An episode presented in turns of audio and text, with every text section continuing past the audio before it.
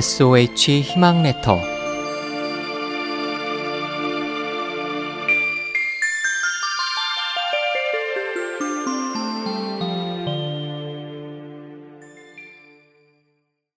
험담 남에 대한 험담을 하는 것은 시위를 떠난 화살과 같습니다.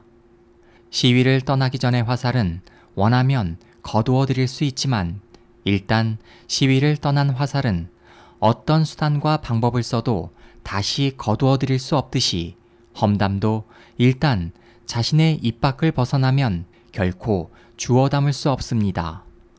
흔히 누군가에게 남에 대해 비방하며 그것을 비밀로 해달라고 하는 경우가 많지만 그것이 비밀로 지켜지는 경우는 그리 많지 않습니다.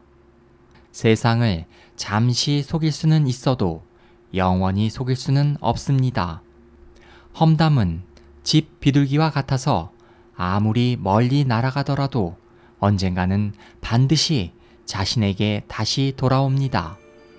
당신의 생각과 말, 행동은 모두 당신에게 반드시 돌아갈 메아리라는 것을 잊지 말기를 바랍니다.